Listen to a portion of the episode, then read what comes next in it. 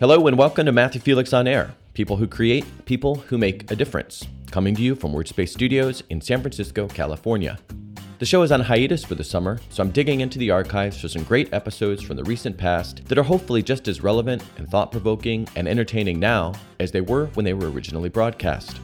On today's show, which aired in March of last year, I talk with San Francisco Bicycle Coalition's Communications Director, Chris Cassidy. We discuss the coalition's history, mission, and initiatives. Chris also clues us into the state of biking in San Francisco, including issues facing bikers and progress being made toward not only an increasingly bikeable city, but an increasingly bikeable world. Thanks for listening. And if you like the show, please rate, review, and subscribe. It really helps, and I really appreciate it. Thanks again, and enjoy the show.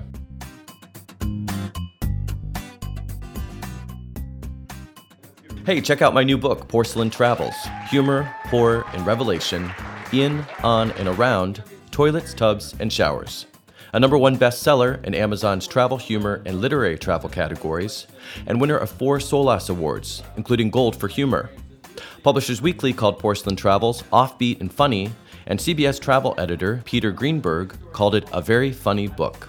You can also check out Porcelain Travel's companion podcast of the same name, which features recorded and live readings of excerpts from the book. Porcelain Travels is available in paperback and ebook on Amazon.com and other online retailers.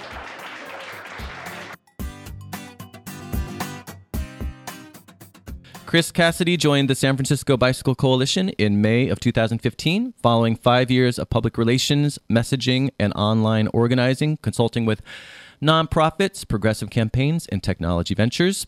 Chris moved to San Francisco in 2005 and earned his JD or law degree from University of California Hastings in 2008. That same year, Chris worked on a campaign to increase affordable housing in Bayview Hunters Point, which for those of you who are not local to San Francisco is an economically challenged part of the city. Chris has since worked uh, to advance reproductive rights, diversity in the tech industry, and civil rights across the country. When he's not working or biking, Chris likes to garden, hike, and grill with his family and friends. Welcome, Chris. So glad to be here, Matthew. And I'm glad to have you here. So, given all your other interests, how did you end up focused on biking? Uh, great question. You know, I think for a lot of us at the Bicycle Coalition, we definitely have very different relationships with biking. I've got some colleagues who will literally show up from a camping trip with their camping gear on their bikes on a Monday morning. Wow. Uh, and then there's a lot of folks more more like me who are just city boys, city folks, and commuters.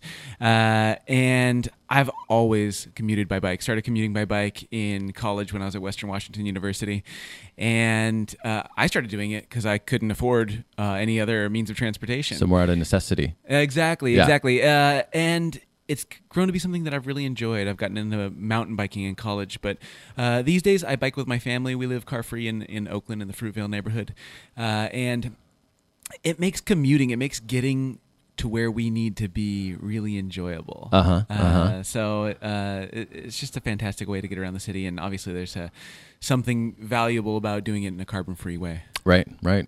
Yeah, we've got enough carbon in the air already. We don't Uh, need to add so to it if we, if we can help it, right? So I have a selfish question because um, it seems to me that I saw in the news, and I did not have time to research this, but I thought, why would I research this when Chris is going to have all the answers? It seems to me that there was something in San Francisco where we passed some legislation several years ago, way back, and we were going to expand our biking infrastructure, and then it got held up in courts. And then it seems as if two or three or four years ago, time flies, all of a sudden we started getting these bike paths, and I had heard something, and I, like I said, I didn't pay that much attention where there was some legal block that had been removed, and then we were able to kind of move forward. Am I making that up, or is there something? Do you know what I'm talking about? Yeah, yeah. There was a period of years where there were a lot of bicycle lanes planned in the city that were held up in court because there was somebody who filed a lawsuit saying that, you know, these bike plans. They're not going through sufficient environmental review. Maybe there needs to be more review of the environmental impact of bike lanes. Uh, and really, it was an abuse of California um, environmental review laws. Isn't that kind of ironic that a bike path would be considered not environmentally friendly? Isn't that kind of the point? I think you're onto something there, and of course, Yeah. I can't speak for the people who filed that lawsuit. Right. Um, but it was folks who uh, are not super supportive of the city encouraging more people to pedal around our streets. Right. Um, so yeah, there were a period of years where that lawsuit was going on, and then it was this fantastic moment when the lawsuit was resolved in favor of uh, the bike lanes advancing. Right. And the SFMTA had done a great job of creating this huge backlog of wonderful bike lanes all across San Francisco. And there was this massive flood of implementation where bike lanes just seemed to be popping up all over the place for right, a period. Right. And that was my impression. And that That's was right. that was a good thing. But you say they did an amazing job of creating this backlog. So that's to say that they were still planning all these bikeways and just waiting for when the legislation was such that they could move forward. That's right. Yeah, the Yeah. city agency, the SFMTA, is in charge of obviously the Muni system, which is the buses and trains, uh, but also redesigning our streets uh, when there's an opportunity related to, say, repaving. Uh, if you're going to repave a street, you might as well consider, hey, is this the safest street design? Can we make any improvements so that we can encourage healthier ways of getting around our city if we're going to repave? Um, and the SFMTA continued diligently doing that work, despite the fact that implementation of their bike lane plans was held up in court. Yeah. they were still able to make plans and and like I said, create this backlog of fantastic bike lane projects all over San Francisco. Great, great. Awesome. So, thank you for answering that long-standing question that I've had. Um, so, I want to start with some general, sort of relatively high-level questions, and then I want to discuss your latest five-year plan, which I looked at in some detail uh, yesterday and this morning, and then uh, and then talk about some of your specific initiatives. But um, if you could summarize in one sentence the state of biking in San Francisco today, what would you say? I'd say it's gotten a lot better since I started biking here uh, over 10 years ago, but we have our work cut out for us. Uh, you know, something about San Francisco uh, that has come out of the city's embrace of Vision Zero, which is the city's promise to eliminate severe collisions and, and fatal collisions uh, by 2024 is they've started tracking data which is really important and using both police data and hospital data now we know that on 70% or excuse me there are just 12% of san francisco streets where 70% of severe collisions occur Really, really. right. So, yeah, yeah. Uh, for instance, your your guys' studio is very close to Market Street. Market Street is uh, very important street, obviously in San Francisco, cutting through the heart of San Francisco to uh, where most of the jobs in San Francisco are that uh, have uh, you know fueled this booming economy and affordability crisis that we're experiencing. Market Street has four of the 20 deadliest intersections in San Francisco really, as well. yeah, not surprising. One of the busiest streets in San Francisco. Uh, one of the most bike streets in all of North America. So I don't doubt it. Something I'm really excited about that we're working on, and I think you know, casually we've referred to this here and there in, in side conversations as the white whale, but there's a uh, Market Street project called the Better Market Street Project. Which is on your website right now. It's the feature story. We are pretty emotionally invested in this one. We're talking about 2.2 miles on one of the most bike streets in North America, all the way from the Embarcadero to Octavia. And Octavian Market's been identified as one of the deadliest intersections in all of the country. Really, That's right, uh, literally a block. because from, people from are coming our off the highway right there. Is that why, Yes, or part yes. of it at least? That's that's part of it. Uh, speed is always uh, a consideration when you're talking about uh, dangerous intersections or dangerous corridors. Um, right turns uh, has been an issue there. Uh, so anyway. The Better Market Street project promises to deliver 2.2 miles of physically protected bike lanes uh, to one of the most bike streets in North America, which is really, really exciting. Uh, and I say that not just because of how that could change how San Franciscans get around our city, but I say it as somebody who bikes Market Street every single day and, and Right. just did it, you know, 20 minutes ago to get Right, here. right. Uh, it's not a treat. No, it's not a treat. You know, I uh, I haven't done it for a couple years, but there was a time two or three, actually maybe it's longer than that, say more five or six years ago, where I was commuting from the Mission down Market Street to go downtown, and. I, I there were more, it seemed as if there were literally more bikes than cars first of all which is good because we'd rather have bikes than cars like we've already talked about but but still there were so many bikes that it was I was in a different sort of traffic jam almost and it was tricky because you still had buses you still had pedestrians you still have so much going on um, that yeah, it was tricky. So to hear that you guys are and presumably other agents, agencies in the cities and things are, the city and things are working to come up with a a better way of of, of making use of market and turning it is uh, is good to know. Yeah, you know, I think Market Street feels congested no matter how you're getting around it. Yes, And that's yeah. only increased with the proliferation of Uber and Lyft, which, uh, you know, they've had a really dramatic impact on our city in a couple different ways. Can you hold that thought? Because Yeah. I want to I want to talk to you about that we about how you guys, if and how you guys um, work with them on educating their drivers. Because it came up repeatedly when I was doing my preparation for this show. In your initiatives to get people out of the uh, the the uh, not not to double park in the bike lanes and that kind of stuff. So I want to talk about that um, shortly. But um, let's see. In 2000, okay, well, we're kind of talk about how the situation has changed recently. But then in 2016, uh, an article you noted that quote.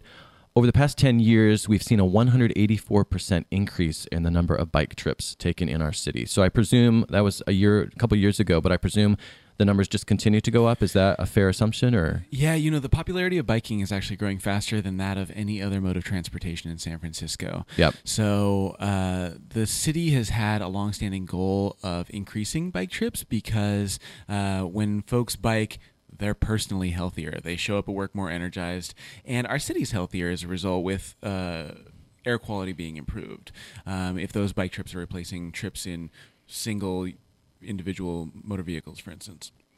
Um, so yeah, the, biking has continued to grow, and I think that's really a testament to the city's ability to deliver infrastructure that feels welcoming and inviting to more people. Mm-hmm. Um, so what I'm talking about when I say infrastructure that feels welcoming and more biking, that's more and better bike lanes, and and particularly I think we as a city and the SF Bicycle Coalition as an organization has really pivoted to saying, you know, not just any old bike lane's going to do.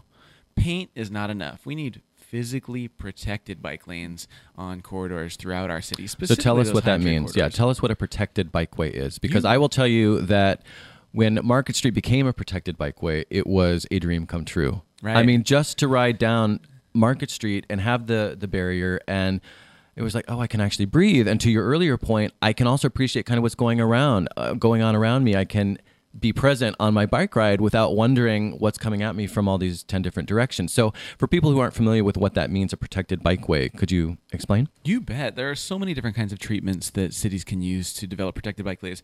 And actually, what you've identified on Market Street is the least protected form of a protected bike lane. What, Okay. what you're identifying, I believe, is plastic bollards. Yes. Uh, those are those white soft hit posts that line the bike lane on Market Street for certain stretches. Um, but there's actually even better ones. Uh, and in fact, the Better Market Street project has even better ones coming. So uh, another example of a protected bike lane, and perhaps one of the best, uh, is concrete safety barrier delineating the bike lane from faster moving traffic. Even better. lanes. So we've better. got that on San Jose Avenue in San Oh, San really? Francisco Okay. Which is a super important corridor for connecting the southern neighborhoods to the rest of the city. Um, another example that's been uh, increasingly popular, especially because it, you can fastly implement it because construction costs are so low and, and construction timelines so low, is parking protected bike lanes. So where you where you've got a street where Like there's Golden Gate Park, I think they do that, exactly right? on Yep. JFK Drive on Golden Gate Park is Yep. a great example. Yep. What they've done there is they took the parallel parking and they just moved it away from the curb so that the bike lane could be between the parallel parked cars and the curb. And this is definitely a treatment that uh, isn't perfect. I was going to say, do people get it? It seems like there may be a little learning curve there. I think you're right, and especially in a place like Golden Gate Park, where there's a lot of tourist traffic, uh, and folks might not be familiar with this kind of infrastructure. You you might end up with folks, you know, wandering into the bike lane. So um, it's great in that it's an improvement. It's a lot better than when the bike lane was between the parked cars and the faster moving traffic, but it's far from perfect. But I can say, uh, as a as a vote in favor, that I because I walk there a few times a week. I have a loop where I walk through Golden Gate Park, and people seem to get it. And it definitely seems, um, again, I would be more comfortable biking having the car between me, the, the parked cars between me and the road. And I don't see people usually parked in the bike lane so much anymore. Maybe maybe initially that was the case, um, but it seems to be a good a good uh, approach. Although of course you would know more about that than me.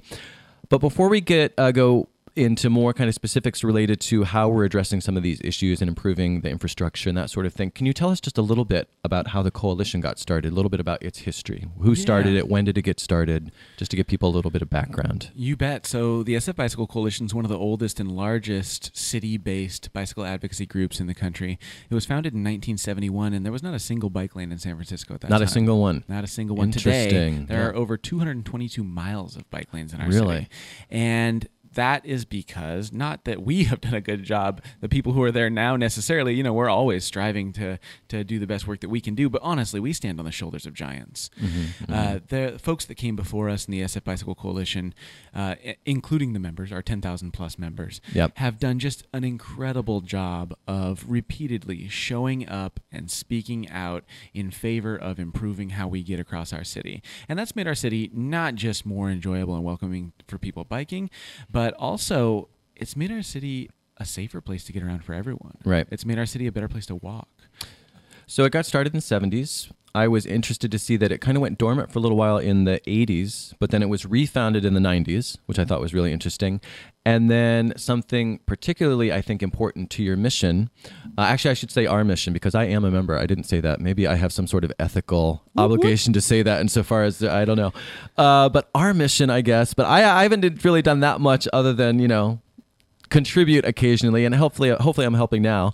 But um, the mission being in 2012, or how you really uh, change things to to further your mission, is um, you change the the legal status of the organization so that you could actually um, uh, endorse political candidates. That's and right. so you really became a much more politicized organization, and now you endorse candidates. And can you talk a little bit about that? Yeah, you bet. So, legally speaking, if we want to get really boring and legally, let's get really it. boring. I try to bore my listeners as much as I can. well, you know, I'm trying to, to, lower the numbers as much as I can here. Yeah. So we've got a 501c3, which is our just basic nonprofit. You know, that's where your membership dues go, and you get tax deductible. Uh, they're tax deductible, right? Effectively, right. But we also have a C4, which permits us to endorse in elections elections, and that includes the June 5th election for District 8 Board of Supervisors member in San Francisco, as well as the mayoral election that's coming on June 5th. Mm-hmm. Uh, also in San Francisco, this is the first time in 10 years where we've got two elections in one year. We've got November elections as well oh. for every single even numbered district on hmm. the Board of Supervisors. Hmm. I'll have to check what number mine is. Yeah. so, uh, for instance. Actually, I, I, I, do. I'm seeing, I'm already seeing the posters and stuff around for candidates. So clearly, oh, yeah. yeah. So clearly, I'm, I'm one of the evens, I guess. Yeah. So, um, so the way that we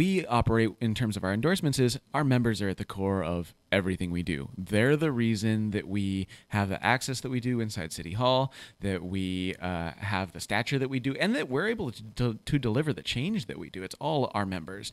Uh, so our endorsements process, process begins by asking members, hey, who should we endorse? And uh, member voting just closed on yep. our endorsements for June 5th yep. uh, mayoral election and District 8's Board of Supervisors member. Um, and then we take that information and uh, the advice of staff and deliver that to the Board of Directors, who then uh, is a member elected body who decides on our endorsements. So we're and just, looking forward to resolving those soon, I think. Yeah, and just to talk, just to sort of affirm how grassroots you really are and how much you actually do listen to your um, to your members the reason I heard about the, these elections is I was again I was in the Panhandle, and you had people standing there handing out um, um, flyers related to these elections and things. So you were very making you know going out into the field to make sure that people knew about that and could actually participate in the elections. So I thought that was fantastic. Yeah, and you know, people power. Not, it's not just something that uh, is at the base of everything we do, but we've enshrined it also. As you mentioned, you read the new strategic plan that we just passed.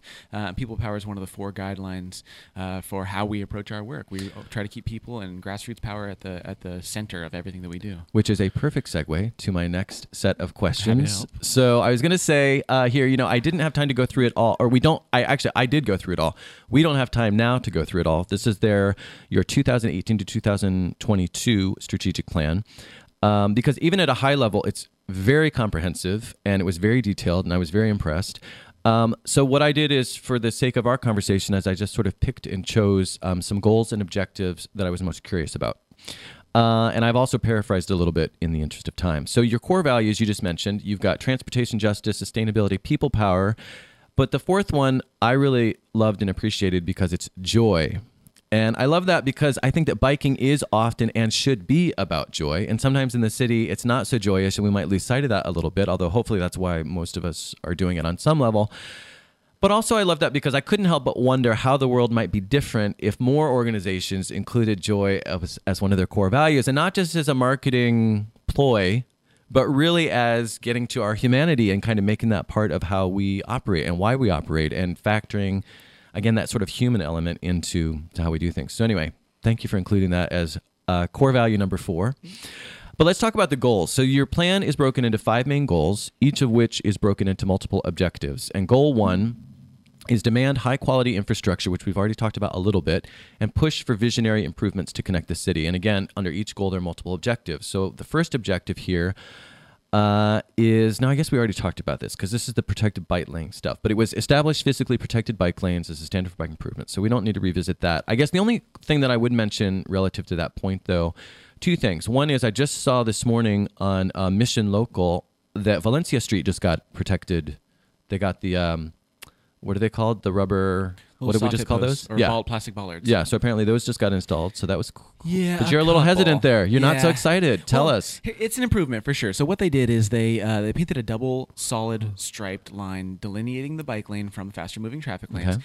And you know, Valencia's been we've seen a lot of differences for how it feels to travel on Valencia. Mm-hmm. In the 90s when they first striped the what are now the unprotected bike lanes that uh, are no longer sufficient, it was a massive success. Mm-hmm. You know, it, it was one of the first north-south uh, bike routes in San Francisco to have a space specifically for people biking, Mm-hmm. uh, and that was a really big deal. With the prolation, pro- proliferation of Uber and Lyft, and I know we're going to touch on that later. Yep. Um, Valencia is not a joy, and like Market, it's, not Valencia is another street that I bike every single day, Mhm, mhm. Uh, and it's stressful. It's tough. Yeah. There are Yep. delivery vehicles and passenger drop-offs and pickoffs happening uh, on every single block of my evening commute. Yep. Yep. Uh, so, um, yeah, so th- they have put up some soft hit posts specifically on spaces by the parklets. Those are those little spaces Mm-hmm. that have converted parking spaces into public sitting and you know gathering places. Um, but it's it's not enough. It's not enough. Right. Fortunately, though, the city is looking at constructing physically protected bike lanes for the entirety of Valencia. And we're Okay. talking about you know from Tiffany Street down by where Valencia combines with uh, Mission. Cesar Cha- or Mission. Yeah. That's right, down by Mhm. Cesar Chavez, Yep. a little past Cesar Chavez, Yep. um, all the way up to Market Street. Okay. And that's going to be a really big improvement. And, you know, that's another example of how people power is really at the core of our work because that whole campaign got started because some of our members started forming people protected bike lanes and drawing Oh, really? attention. Yeah, that's right. So Mm. literally putting their bodies on the line between wow. the bike lane and the faster moving So what? They would just do that, say during rush hours, to bring attention to the, and they would literally stand there, sort of locking hands, or and how- they would invite media, and they would Oh, invite. I missed uh, that. Supervisor Jeff Sheehy was out at one of those. Okay. and they had uh, a uniform of sorts of a, a yellow shirt for safety purposes and Yeah. visibility that said Yeah. "People Protected Bike Lanes." Oh, very cool. And they're out there with their children and their bikes, and they're physically protecting the bike lanes with their bodies. Really. Uh, imaginative work uh, that you know to even come up with that idea I think is really cool and Right. then to organize your fellow people on bikes to get out there, turn out, uh, make it this huge visibility campaign. That really is what set in motion the city's uh, project right now for developing a physically protected bike lane on Valencia. And I think it just fits in so well with, um, you know, I thanked people in my introduction, which of course you didn't hear, but I thanked people who went to yesterday's march for our lives. And one of the points I made that not I made, but everyone that went to the to, to those marches made was, you know, it's it's of course the politicians matter and they're going to play a role, but we can't rely on the politicians, and it really does come down to the individual. So just like what we saw yesterday in this mass demonstrations, that's just yet another perfect example. And I love that example because it shows us that it did produce concrete, tangible, lasting change. And so, people power. Yeah, all, pa- Amen power, people all power. power rests with the people. Okay, so I had a couple. I was going to touch on objectives two and three, but we keep almost getting to objective four. So let's just go there. Um, and objective four of this goal is work to eliminate double parking and illegal loading and unloading in bike lanes. And we keep, like I said, kind of going there. So let's just go there.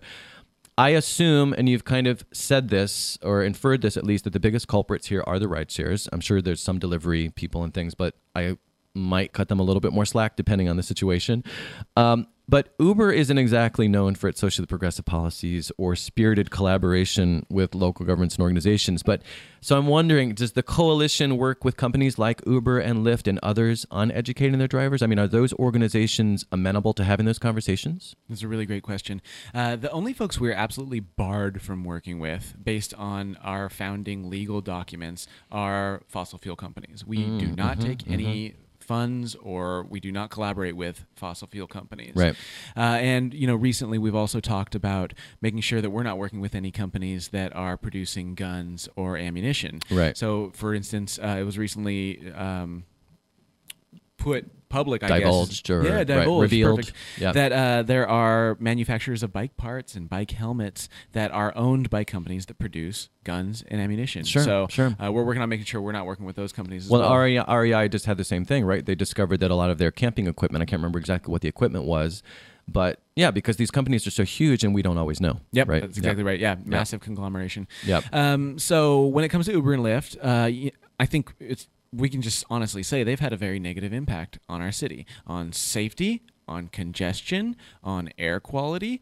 Um, but that's not going to bar us from working with them if we can improve how if we can improve the impact they're having on our city. Right. So, you know, one thing that we did, and I, I wouldn't say this is a massive su- success, but I'm glad that we did it because we learned from it. Uh, and that was we consulted on fo- the production of four videos that Uber sent to every single person driving great. using their platform. Right. Uh, and I think those videos are fantastic. Uh, we don't have data on how many people opened them, how many people viewed them, how it changed behavior. It's not like Uber gave them tests afterwards to make sure they had actually watched or that it had sunken in, or but That's at right. least at least you got the word out yeah, uh, we to got the word degree. out. And to some degree, I think, you know, we learned and they were willing to do it. they were willing to do it. I think we learned that um, for Uber, I'm not sure if it was actually a dedication to improving safety or looking like they were improving Right. safety. Right. Uh, with recent events uh, highlighting how neglectful they can be, and They could use some PR help. Oh, they could use a lot of help. Yeah. Um, so yeah, we are interested in working with organizations like this. And, You know, uh, actually, maybe even a bigger success that's more recent. Just this past week, we've been asking Uber and Lyft to use geofencing on their platform. That is to say, they can geographically determine where a passenger can or cannot be picked up or dropped off. So if you go to Mm, say, interesting. if you go to an Oakland or if you go to a Golden State Warriors game, Mm-hmm. there's a very specific place at Oracle Arena where passengers have to be picked up and dropped off. Right. And that is because Uber's able to see where the driver is and there can be consequences if they pick up or drop off outside of that specific space. Right. We've been asking them to use this on busy uh, commercial corridors Well, like that's a great Valencia idea. Right. Right. for years. Mm-hmm. And to their credit, Lyft just announced this past week, only for one block, only a pilot. But it's a start. 16th and 17th, they're no longer doing. I forget if it's drop offs or pickoffs. It's one or the other. So could That's be a lot more robust, right? Yeah. But it's it's a good experiment. Well, and that is how it starts, right? Yeah. They have to pilot it. They have to make sure it works for them. That the customers are still, you know, cool with it, et cetera, et cetera. Um, yeah, that's good news. Yeah, and I hope it's, a success. It's great too, also for people getting out of Lyfts. Mhm. Nobody wants to get out of a Lyft, and you know I've been doored by a taxi Right. in Washington D.C. Uh, and it was scary, not just for me, but the person getting out of that taxi. Oh, sure. Uh, nobody should be exposed to that kind of a dangerous or scary situation. So it's great for Lyft's customers. It's great for everybody who bikes in San Francisco, and it's great for improving the safety of Valencia. Right. Are there any other groups? Because we've kind of focused on the car shares, but again, those aren't the only. Those are certainly huge with regards to numbers and impact. But are there any other? I mean, do you work with you know uh, delivery companies? Do you work with any other groups of professional drivers to try to educate them? And are there groups that are again amenable and open to to kind of having those conversations? Yeah, you bet. You know, we train we train a lot of professional drivers. Actually, it's a huge part of our work. Oh yeah. Um, most recent one, I believe, was the tech buses operated by the company Genentech. Oh yes. Uh, we trained over a hundred of their drivers uh, recently on one Saturday afternoon. Uh, so it's really important work to train professional drivers because these are the folks that are on our streets more than you and me. They're Right. having an adverse impact on street safety. So if we can reach those folks with best practices for how to drive uh, around people biking, then that's kind of something we see as really important to get out there and do. Absolutely. So we could talk a lot more about that, but you have too many other interesting things going on. So let's jump to the next objective, which is, and this is another selfish one I'm just curious about ensure bike access and capacity on bridges and local and regional transit. Now, what's the deal on the Bay Bridge? Because we got the new span finally. Now the, the, the, the bolts are no longer falling out, and we finally finished that. Uh, and I think they, they put, there is a bike lane on the new span, right? But there's not one on the old one. So is there anything being done there? And I mean, you can't, I mean, it's an old bridge, so I get it. But at the same time, it's kind of sad to victoriously ride out to the middle of the bay and get marooned. So is there anything being done to address that? I suspect there is, but Yeah, as somebody who has uh, made that ride out from Oakland to Treasure Island on the new East Span uh, People Path, it does feel weird being marooned out there. It- Yeah. you know, uh, there there's a really cool space now though uh, to recreate and hang out and see the Oakland skyline So there's a destination, sort of. Yeah. to a degree, but Yeah. the streets out there, even to get from it's actually Yerba Buena Island where the landing is, even to get from Yerba Buena Island to Treasure Island a little bit north, the infrastructure is rough. It does not feel comfortable. Yeah. Uh, and as you note, there's still no bike path or people path on the western span. So wait, is this a term I'm not familiar with? So people path is that the way that we refer to? So it's more sort of all encompassing. It's not just about. It's basically any path that's not for cars, or how do we define people path? Yeah, you know, we've been using the term people path specifically for the east span of the Bay Bridge. Oh, okay. And also for Mansell Street through McLaren Park, San Francisco's oh, so this is a very park. specific. Okay. Yeah, okay. and what both those spaces have in common is that they are car-free spaces where people can walk, use their scooters, use their wheelchairs, use their bikes, what have you. Um, but there's no cars. So in the case of Mansell, what it used to be is two lanes of fast-moving traffic going both directions, separated by a big green median, and that's just not how you want your parks. Yeah, you yeah. know. So uh, the the victory we, we were able to achieve and that the city delivered was to have the two lanes on the left side converted to two-way traffic, so it wasn't just going one way. Sure. So you can still get both ways if you're driving through Mansell Park, or excuse me, McLaren Park. But now the other two lanes on the right side, as you're facing west, right, right, left. That's really helpful. uh, but those, that's now this incredible um, path where there's literally a lane for jogging. Okay. There's a lane for people walking uh, at a slower pace. Nice. There are two lanes for bikes, and it feels amazing. So yeah, we use the term people path for a car-free space, a a, permanent car-free sa- space, as opposed to say JFK Drive, which is only on Sundays and six months out of the year on Saturdays. Right. So two questions. So one is I notice in your your the terminology that you use um, that um, you talk about comfort and you talk about it feels good and you talk about so there really is sort of this corporal sort of language. I mean, can you kind of speak to that versus just saying, "Oh yeah, it's it's great because now we got a bike path." You're saying, "No, this feels good, and we want people to be comfortable." And it, to me, it's just sort of interesting that those seem like very deliberate choices and kind of reflective of a deeper philosophy about the biking experience and what you're trying to do as an organization. Absolutely, yeah. Um, I think it gets kind of back to that people power value Yeah. that's enshrined in our strategic plan, and really, it's about empathy, and it's about how, what's a human being's experience in this space, and how can we uh, create a better experience for them.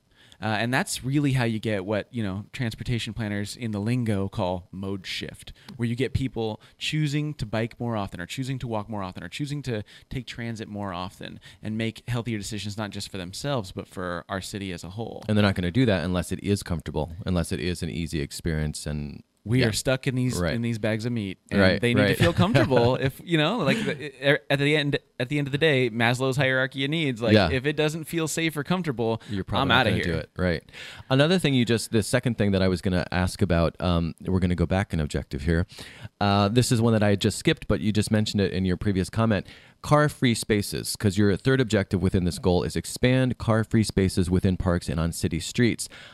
I don't really know any. Do we have car-free spaces in San Francisco other than Sundays in Golden Gate Park? Are there places that have been? I couldn't think of anything off the top of my head. Yeah. So what spaces am I not thinking of? It's great, great question. I mean, we do have Mansell in McLaren Park now, which is fairly new. I want to say a year and a half or so. I don't even know where that old. is. Where is that? Uh, so McLaren Park, it's a lot of folks don't know. Yeah. It's surprising because it's San Francisco's second largest park. Well, that's the thing. I Golden Gate Park. recognize the name. I feel like I saw it in the news a year or two ago about did they redo it or something. I've, So it's kind of back there, but I couldn't tell you where it is. Yeah. So uh, I think especially a lot of people that might look like you and me might not be as familiar with it Right. because the neighborhoods are uh, generally like uh, low income neighborhoods, people of color. Yep. We're talking about the Excelsior. Uh, we are talking about. Um, you know places like off of Glen Park, Uh, Outer Mission, Mm-hmm, Right. Um, and so, for instance, me like I had never been there before going out to those neighborhoods for bike and roll to school week uh, when I was new to my job. Yep. And there are amazing, flourishing neighborhoods and communities out there. Uh, and lo and behold, they have got the second largest park in our city. Who knew? Uh, Other and- than them who and- live there, right? and yeah, right, and now there's the really beautiful space, and I think so one of the things that's most exciting about it is with the improvements to the space, which include Mans- the Mansell People Path devel- development. It includes the McLaren Bike Park. There's a whole bike track and like jump area for you to go. oh for and, like BMX Yeah. stuff. Yeah. Uh huh. Cool. uh, it's being used not necessarily as a destination for outsiders to come in. It's being used by the community Excellent. that lives in and around uh, those neighborhoods bordering McLaren Park. So that's Right. really exciting. In terms of other car free spaces, you're right.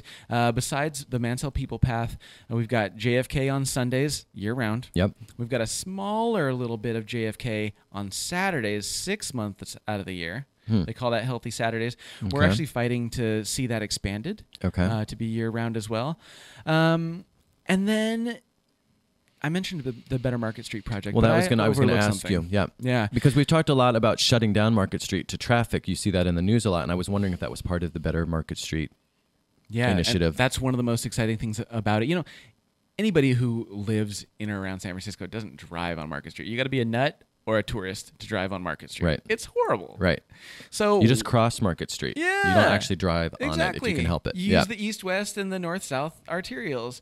Um, so why don't we just open Market Street up, close down private auto uh, access, and open it up to transit to make transit faster, more reliable, more enjoyable, more likely to be taken. Right. Uh, and we'll have one lane be transit and taxis, which are a regulated form of uh, transportation, as opposed to say Ubers and Lyfts, which are completely unregulated. Right. Uh, and let's make the other lane a completely protected, nice, wide bike lane that is actually elevated to the level of the sidewalk. And then you'll have physical delineations between the sidewalk area that's for people walking Yep.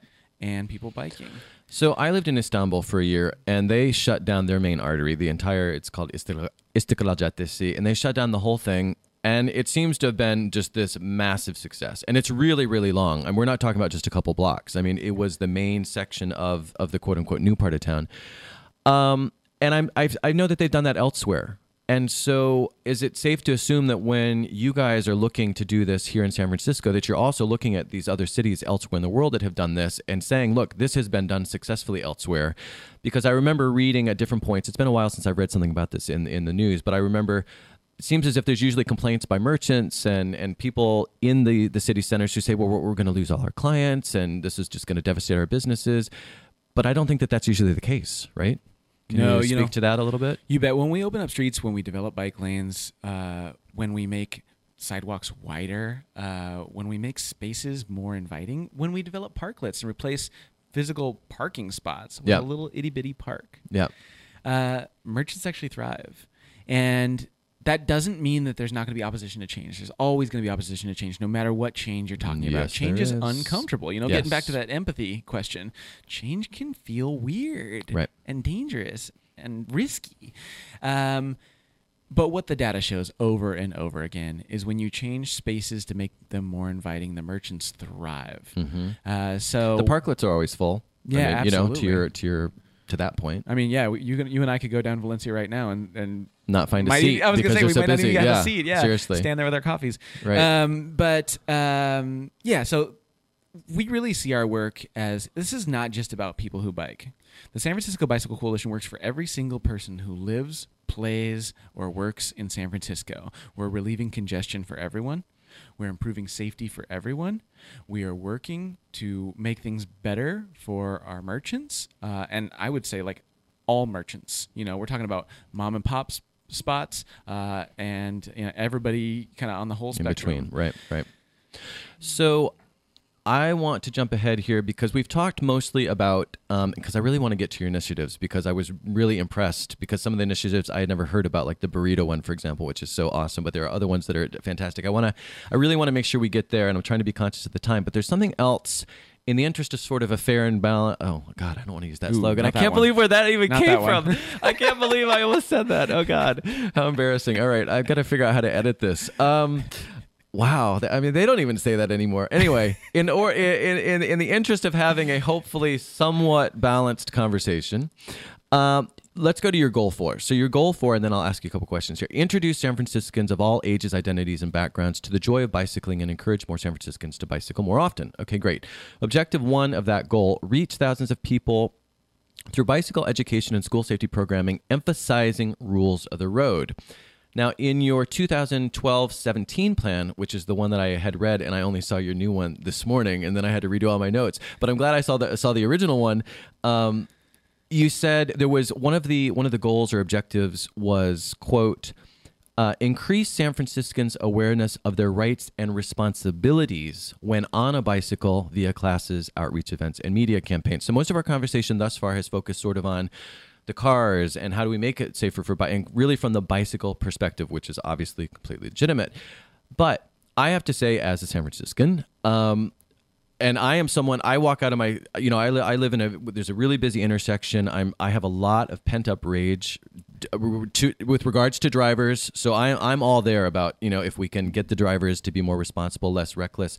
Sometimes it's it's a risk to literally cross cross the street where I live you know my intersection. So I'm on board with all of that. But at the same time it's true as a biker that I see bikers run red lights, and I'm not talking about red lights in the middle of the night where there's absolutely no car around for you know a mile. I'm talking about weaving in and out of traffic. I'm talking about on Market Street running red lights. And so each time I see that happen, I think, no, don't do that. You know, you're not helping the cause, right? And so, what does the um, the Bicycle Coalition do to help also educate the bicyclers, uh, the bicyclists on their responsibilities because just like drivers have a responsibility and we talk a lot about they're being reckless they're not they're double parking but the same goes for the bikers we have a responsibility so what does the coalition do to kind of you know for that side of the house, that side of things. Yeah, you bet. Well, we have an array of free bicycle education classes that uh, are across the whole spectrum from, hey, you're a grown up and never learned how to bike. It's not too late. Okay, I loved that. That's one of your initiatives that I, I thought that's so cool. And it makes such perfect sense. We're going to help, te- we're to teach people how to bike. But Yeah. that wouldn't have even occurred to me because it's almost too obvious. So when I saw that, I thought that that was great. But sorry, Yeah, continue. And, yeah. and there's some really great stories that come out of that. For instance, uh, one of my colleagues, Julie, uh, sh- we taught her how to bike. Oh, seriously? She went to Adult Learn to Ride. Now she works at the Bicycle Coalition, uh, and she uh, voluntarily, on her own time, organizes adult practice rides Oh in JFK gosh. Park. Oh, that's awesome. Uh, so yeah, there's some really cool stories that have come out of that. But we also have uh, you know classes that are a little bit more advanced, like intermediate or excuse me, um, all weather and night bicycling. Okay, Uh, uh-huh. So you know you can get around, but you're not comfortable in the rain. Hey, like let's talk. Uh, all these classes are free, and every single one of our classes emphasizes the rules of the road. Yep. Uh, it's really important that people know their rights and responsibilities, of course, uh, and it's also really important that we know what kind of obligations we have to each other. Uh, you know, as bikers, you mean, uh, or, or just yeah, as citizens? people, as, yeah, Right, as people, yeah. right. I mean, but people biking for sure. And you know, I would say also, bad behavior does stand out. So you know, when you're thinking about how to get across the city, uh, you are going to be seen as representing a larger community, no matter like who you are, where you are, how you get around, what you look like. Um, so it is important, I think, to think about like what kind of behavior am I modeling, and what am I showing about who I represent. Um, but bad behavior occurs across, you know, as you mentioned, transportation modes. right. And in addition to our education efforts, one of the most powerful ways we can change behavior is with design. Design is all about influencing people's decisions. Mm-hmm. Right. Um, and when we're talking about design relevant to people biking, street design is hugely important to not just deterring, but in some instances, really good design can eliminate bad behaviors. Sure. Uh, so, for instance, like with protected bike lanes, uh, they've got three or four soft hit posts outside of some of the parklets on Valencia right now. It's not enough. There's still people double parking illegally and dangerously in the bike lane. Right. And we need physically protected bike lanes there. That's how design is going to improve the experience and behavior of folks on Valencia. Okay, let's talk about some of your other initiatives because, like I said, there's you've got so many good ones going on. Tell us about uh, the Community Bike Builds program. That's such a good one. So, community bike builds were only made possible when San Francisco as a city passed an ordinance that unclaimed bicycles in the hands of Muni, SFPD, uh, any city agency that just kind of like ends up with bikes that Yeah. they don't know what to do with. And They probably have two of mine hands. that I never saw again. They probably, yeah. so, uh-huh. well, we've taken those now. Okay, good, good. Thanks to the city ordinance. Do something good with them, and I'll, that's fine. That's Yeah. exactly right. So Right. these unclaimed bikes, they were just like sitting in warehouse space and taking up city funds, uh, and nobody was calling about. I called. You didn't get my call. Clearly, you didn't get my call. I called on over and city. over. I That's couldn't get in city. Okay, all right, all right. You take that up with San Francisco, And I will. but in terms of the SF Bicycle Coalition's involvement, once the city has determined them to be unclaimed, Yeah. then we get our hands on them. We take them to our warehouse space in Bayview Hunters Point. What do we do with them? We fix them up. Often they're in pretty bad Pretty states bad of shape, disrepair. right. Um, and then we work with community partners in Bayview Hunter, Hunters Point, the Tenderloin, Chinatown, and other low income communities where people might not have access to the joy of biking without somebody handing them a bike. Right. They need the bike. Yeah. So Right, not only right. do we distribute bikes, but we also have classes. So that folks that get these bikes, they know how to get around safely. They know the rules of the road. Okay, but tell me a little bit more, more about that because you have uh, what's the name of the class here? You have there's a there's a uh, urban intro to urban bicycling. Um, I mean, I don't know if that's what you're talking about because that's also with Ford Go Bike, but I assume there's a lot of overlap. Why does someone tell us why someone would need to learn how to bike? I mean, I, I don't mean if they, if they already know how to actually use the bicycle. What do they need to learn? What skills? Why can't they just take their bike and start start riding around? What do they need to know? What are you teaching them? Yeah, it's a really good question about intro to urban cycling. That class specifically is often people that are new to San Francisco, and you might be tempted to jump to say, "Oh, tech workers." Actually, it's it's really often uh, immigrants Okay. uh, that know how to, you know, stay upright on a bicycle, right. but come from a place where the streets are designed completely differently. Oh, okay. Um, so, for instance, like that class has a lot of uh, South Asian uh, students, uh, and you know, if you're getting around a city in South Asia, that's a lot different than getting around a city in San, like San Francisco. Yes, it is. So, what we're talking about there is okay, cool. You can stay upright on a bike, but how do you get around San Francisco? What do these signs mean? Okay. What is this lane for? Yeah, Where yeah. am I supposed to be when I stop at this intersection? Interesting. And really just kind of like, okay, welcome. You want a bike here? Cool. Let's give you the t- tips and, and tools you need to be able to do that safely. Yeah. Interesting. Interesting. Okay, cool. And then I think one of your uh, maybe this is your biggest event, I would suspect, but of course I don't know, Bike to Work Day. And that is coming up this year, Thursday, May 10th. Huge. And it's also the 24th anniversary of Bike to Work Day in the Bay Area. Congratulations. Uh, and you need over 300 volunteers to help make that happen. So tell us about the event itself rather quickly. And because I have a couple more I have to ask you about. And then also, why do you need 300 volunteers? Uh, I mean, it really gets to being a scrappy nonprofit and how people power is at the center of everything that we do. Uh, we have 26 service stations around Bike to Work Day during commute hours, uh, and that is a place where uh, Bike to Work Day is the day where the SF Bicycle Coalition signs up more new and renewing members to our 10,000 member community than on any other day. So Yep. hugely important for the movement, Right. For our organization, And this is a nation, nationwide or even international event, Bike to Work Day, or Uh, no? The Bay Area region has a slightly different bike to work day than most of the U.S. The U.S. Okay. does have a different bike to work day. May is Bike Month nationally, though. Okay. Uh, and on Bike to Work Day in San Francisco, so many things going on. One of the cool things, uh, one of the coolest things about Bike to Work Day is a quarter of our members report commuting by bike for the first time on Bike to Work Day. And they're already members. Yeah, Interesting. But they look back, and Bike to Work Day was how they got going. Oh, So- you're saying that's how they get? Yeah, they get started. Oh, yeah. Okay. So uh-huh. Bike to Work Day is the number one day of the year for people who have been thinking about biking to actually give it a go for the first time. Okay. And again, that is Thursday, May 10th. So not 10th. too far off, like six weeks ish, something like yes, that. Yes, and there are so many details at sfbike.org slash btwd, Bike to Work Day, BTWD. Which I will say again at the end and make sure you get that. I want to know about the burritos thing because that just seemed like such a cool initiative as well. So tell us about the Burrito Project SF. Yes, yes. So uh, this is actually uh, not an event that we organize as an Oh, okay. organization. Uh-huh. It, it is. Uh, we maintain a community calendar, and anybody with a bikey event can put events up on our calendar. So you know, it's the one-stop spot for. Hey, is there something bikey going on this weekend? I'll go to sfbike.org slash bikey. events. Is that the adjective? Uh, Something yeah, bikey? maybe it's hyphenated. I don't know. I like How- it. how No, it works. What's AP style on bikey? Yeah, I don't Uh, know. Well, I'll, I'll check later. Yeah. it's bikey. I like it. Um, so there are members of ours that organize. I want to say it's a monthly event where they literally are making uh, vegetarian burritos and going around by vegan, bike. by the way. Vegan, I noticed. Yep. even more ethical. Yep. More you. inclusive here. Yep.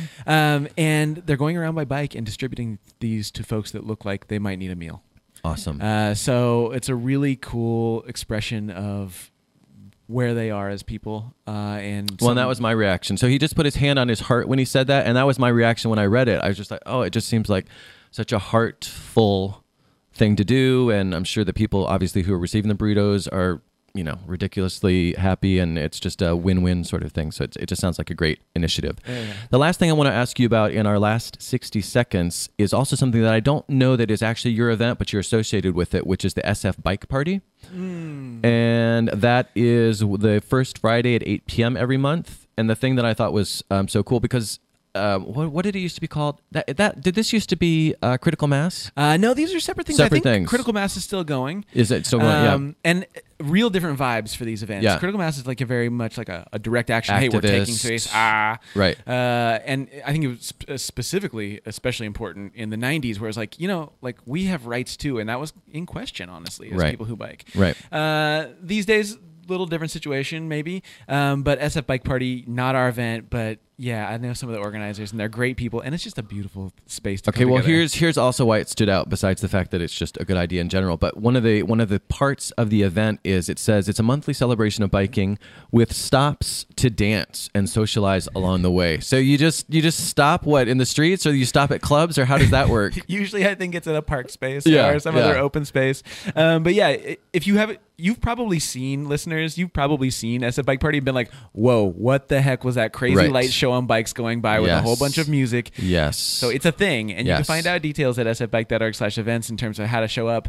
Uh, like Matthew said, it's the first Friday of every month, uh, and it's just a blast. They also have an East Bay bike party uh, Yes. that tends to be in Oakland or Berkeley. That's uh, also a real fun time. Awesome. Chris, this was a pleasure. I think we covered a lot of ground. Thank you so much for coming in. And just one last time, let me throw out Bike to Work Day is Thursday, May 10th. Uh, SF Bike Party is the first Friday in April, which will be April uh, s- da- da- da, 7. And anything else specifically to call out as in closing? Are those the Uh, two big? And then sfbike.org, of course, is the website. sfbike.org. Yeah, and if folks want to get tied into any of our campaigns to really change how we get around San Francisco, change our streets, uh, you can always get the latest information at sfbike.org slash news. and they need people to help about all this with stuff. with the bike day with um, bike to work day they We need need 300 it. volunteers so volunteer and that's a great way to get started thank you again chris don't go anywhere